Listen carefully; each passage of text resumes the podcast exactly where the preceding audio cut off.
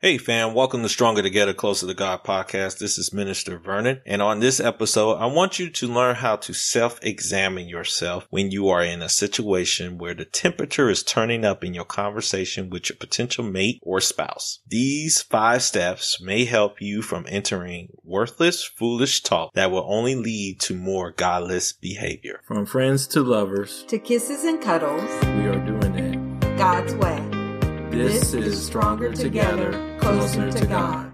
On episode 23, we talked about the importance of you selecting the right people to speak with when it comes to your relationship or marriage. And we said this is very critical because you want to have the right people who can give you godly wisdom, godly advice, and is aligned with God's words and their relationship is aligned with God. It's not just selecting individuals who can just give you any answers because it could cause a divide in your relationship and also could cause a divide between that potential mate or spouse from their relationship with God. But eventually we must talk with our spouse or potential mate about what is the concern or the issues that's being faced between the both of you. You want to make sure that your timing is right, your purpose is right, and the goals and the outcomes is correct. So let's go back to 2 Timothy chapter 2 verses 16 through 18 from the New Living Translation. And I want to read it over again because I'm going to focus on a part that I didn't cover in episode 23 that I'm covering in this episode so that you can kind of get an understanding why it's critically important to do some self-examine as you're having this conversation or a reflection after the conversation has happened to make sure it is aligned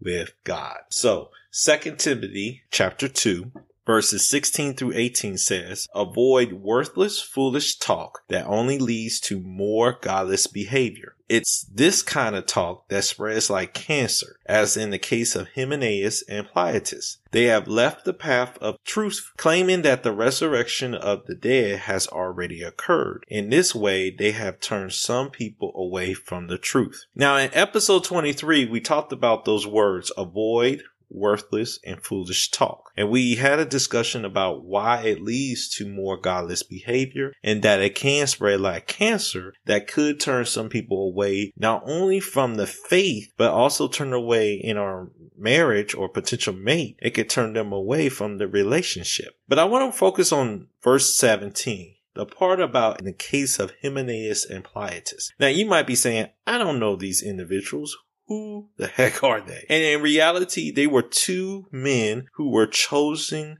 by Paul who felt that they were able to fulfill the Christian duties of bringing people closer to God. And they were. These weren't two individuals that were always doing wrong. They were doing the right things. But somehow along the path, they lost their focus of what the purpose and the mission and the vision was for their relationship. In fact, you have to keep in mind that Hymenaeus' teachings were very on path for a little bit, and his assignment was lined up to that, as well as Philetus. See, Philetus was a gentleman that was a Christian in Rome, and he was doing some good things too in that kingdom as well for the kingdom of God. But the reality with both men which got them in trouble was that both departed from the truth and leading into believers becoming astray. And see, this is information that got back to Paul. And what they were teaching was a different form of resurrection. What they were saying was, in fact, that you can have spiritual resurrection, but when it comes to the physical, there's no resurrection happening. And if you ever get a chance to read 1 Corinthians chapter 15 verse 35, 2 Corinthians chapter 5 verses 1 through 6, and 1 Thessalonians chapter 4 verses 15 to 18, you'll get an understanding why that was not telling the truth. And in essence, what they were doing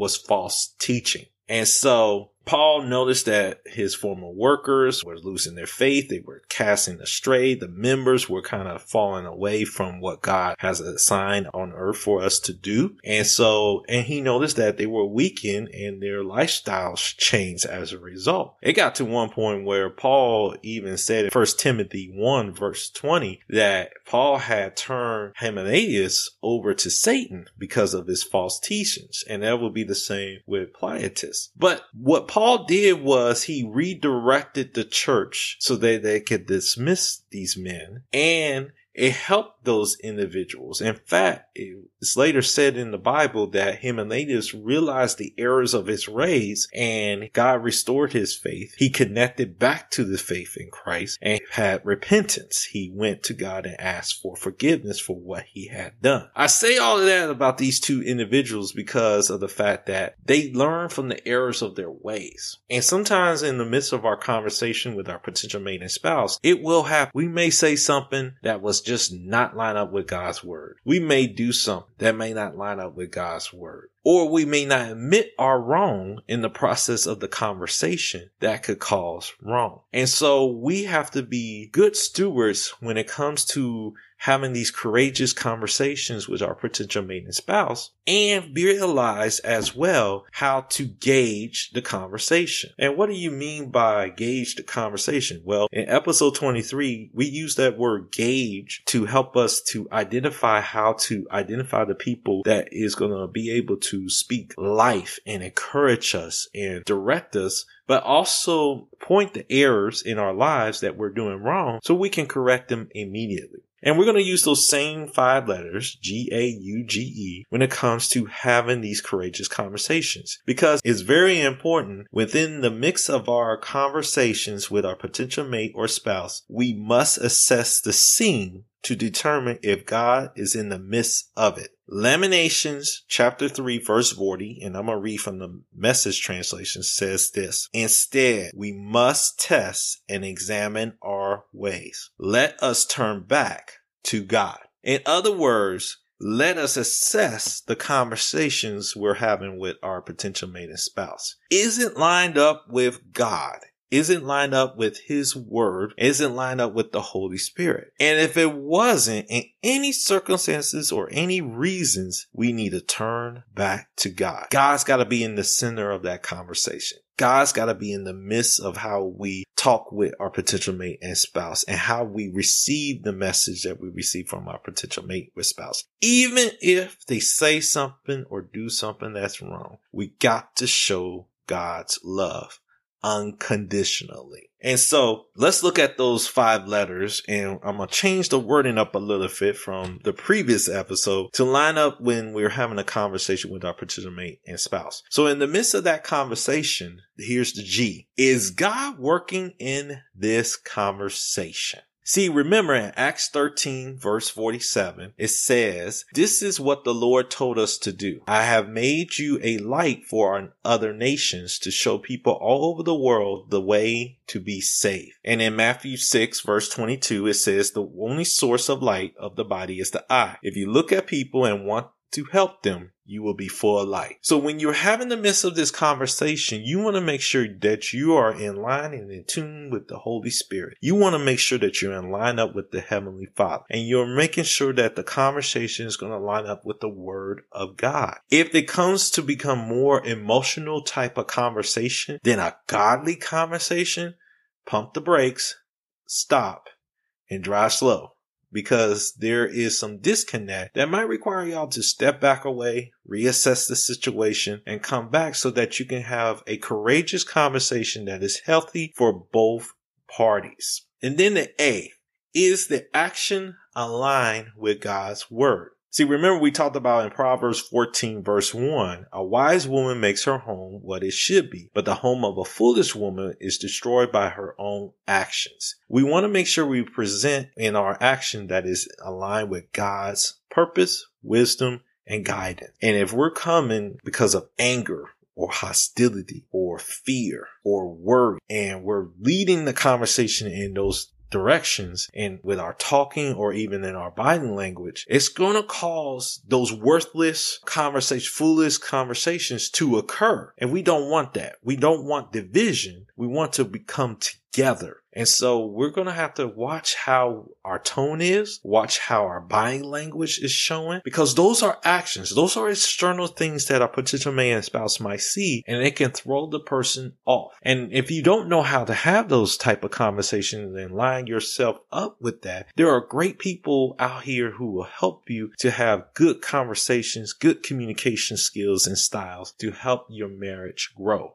The you is united. And what we are saying here is, is the conversation going to unite the both of you to God's word to complete an action which pleases him? It says in Philippians chapter 2 verse 14, do everything without complaining or arguing. Proverbs 20 verse 3 says people who refuse to argue deserve respect. Any fool can start an argument. So you want to make sure that as you're having these conversations, the, the centerness of this is that we want to unite together and we're going to come to some type of form of agreement. There might be some sacrifices that have to be made, some compromises that might have to occur. But in the midst of it all, we want to make sure that both parties win. And most importantly, that the kingdom of God wins at the end. Now, of course, if it's a conversation where it's just one sided and the one person wins, that's going to cause division. And we don't want that to happen. We want to be gentle and kind with our spouse. That's the G. So in other words, is the way you speaking or your body language gentle and kind with your spouse or potential mate? See, Proverbs 29 verse 11 reminds us fools are quick to express their anger, but wise people are patient and control themselves. And it says in Proverbs 15 verse 1, a gentle answer makes anger disappear, but a rough answer makes it grow. Notice what we have to watch out for. We don't want to be quick to express our anger. We want to be patient and control ourselves when we're having that rich conversation with our potential mate or spouse. And we want to make a gentle answer towards them because sometimes it will get emotional, but one person has to be the one that can be able to calm the situation down. Because if it's a rough answer, we know it's going to grow which leads into those worthless conversations. And there's going to be some foolish talking that is not going to be helpful or healthy for the relationship. And last but not least, the E. Remember we talked about being equal. So are you equally willing to admit you're wrong as you point out the weaknesses in the situation? Notice I didn't say the weakness in your potential mate or spouse because they do have weaknesses. We're trying to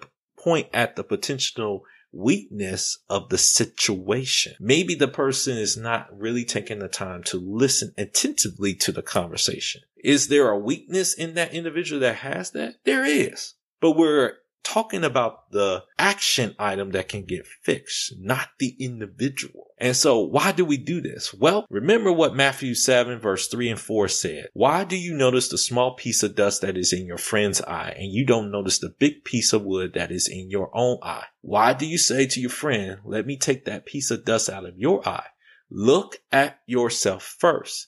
You still have that big piece of wood in your own eye. So if there is some disagreement about, let's say, listening, because that happens to me from time to time, I'm not giving my undivided attention in some moments to my wife. She will point out and say, I notice that you don't listen to me when I have shared something with you. And it hurts me because you're not taking the time to put pride your full attention to me. And I have to be the one to recognize and say, loves, you're correct. I wasn't. I was on my device. I was doing some other work and I did not give you my undivided attention in that moment. And I have to say, I'm sorry and please forgive me on that. I have to accept the responsibility and be able to give some action items to correct the situation, whether it's to turn my phone off, whether it's to put my work to the side when she needs to have that conversation. Whatever the case may be, we want to make sure that we are equal in the process. Remember, you can point a finger at somebody, but you usually have three fingers pointing right back at you. So you got to make sure to look back and kind of reflect and truly understand is there some things that I can do to fix the situation. So in recap,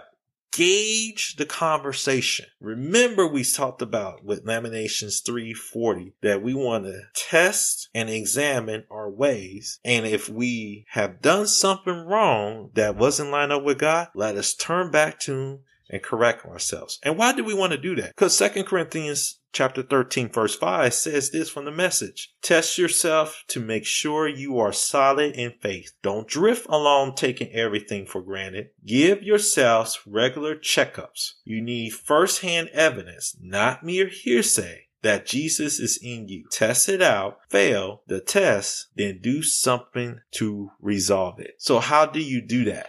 Well, you ask these five questions. Is this conversation allowing us to allow God to work in it? Is the action aligned up to God's word? Is this conversation going to unite the both of us to God's word to complete an action item that pleases him? Is the way that I'm speaking and my body language gentle and kind to my spouse or potential mate? And is it equal to admit my wrong as I point out the weaknesses in the situation? Joining us on Stronger Together, Closer to God podcast. Please continue to join us weekly as we share godly wisdom and advice to you. If you have any prayer requests or would like to sign up for a free 30 minute consultation with us, drop us a line at s2c2gpodcast at gmail.com. And if you like what you're hearing, feel free to partner with us by clicking on the partners tab on the website. The more you give, the more we can spread the word and help us to reach our vision of bringing 1 million married couples stronger together, closer to God. Feel free to check us out on our website at s2c2gministry.com. Until next time, peace and blessings to all of you.